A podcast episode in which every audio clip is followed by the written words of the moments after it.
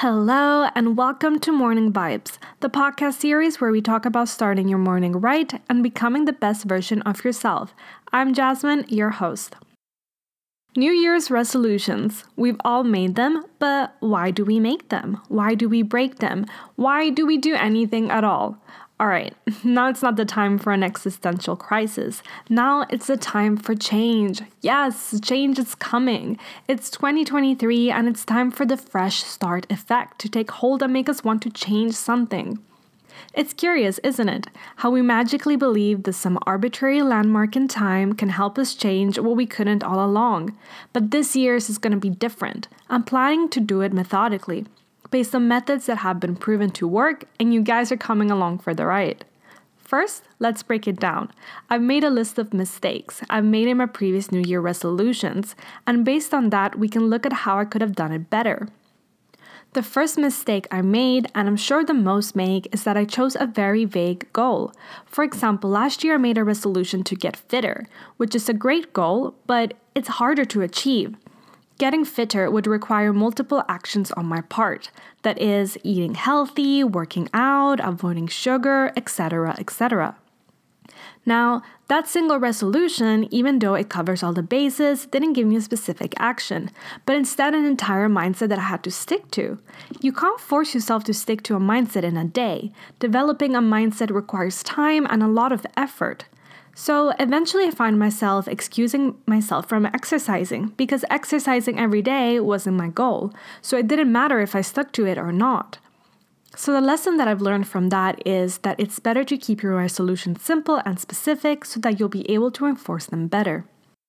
The second mistake I made was that I overdid my resolutions. Yes. How is that a bad thing? Well, let me explain. Whenever I made a resolution, I made sure that I followed them and to make them more effective. I'd always end up overdoing it in the start. For example, when I decided to start running, I had a clear goal of being able to run for a stretch of at least 5 miles without a break, and on the very first day, I decided to push myself to run 2 miles. I had somehow managed to run a mile when I first started feeling faint, and in a few seconds, I felt myself hitting the road, only to be woken up by a concerned passerby. The journey back was hard. The only thing that ran through my head was, I need to get back. But guess what? I decided to do it again the next day, only to find myself feeling faint at the one mile mark, and I immediately began dreading the walk back home. The next day, even thinking about going for a run filled me with so much dread, and I didn't go for a run that day. I did run sometimes on occasionally, but I was never consistent and I was never able to break the one mile mark because my first two experiences had taught me that it would end up badly. So, the lesson I learned from this is that it's better to start small and gradually work your way up to what you want to achieve. The third mistake I made was expecting myself to be immediately good at whatever I did and giving up when I couldn't find myself improving fast enough. Now, this is a really bad habit of mine. But for example, I wanted to practice mindfulness. For this, I decided to start by staring at a bright red spot on my wall till that was the only thing I could see but for obvious reason i just couldn't focus. I was constantly being interrupted by my own thoughts and then i realized that i was now being interrupted by my own frustration on my thoughts so i just gave up.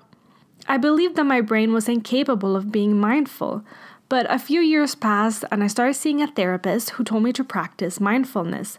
At first i couldn't do it but i stuck to it as it was part of my cbt homework Guess what? Eventually, I got better at being able to focus and being mindful, but the change was so slow and gradual that it didn't even seem like I was changing in any way back then. But now I know that those exercises have made me who I am today. The lesson learned from this was that change takes time. Change is a process, not an event. So stick to your resolutions even if you aren't good at them immediately. See, New Year's resolutions aren't meant to be broken. As long as we stick to these three rules, I believe that we will be able to bring about change slowly but surely. Thank you, everybody, for joining me. Hopefully, this episode was of use to you. And please join us next on the Morning Vibes podcast when we will be discussing on how to be more productive. Thank you and goodbye.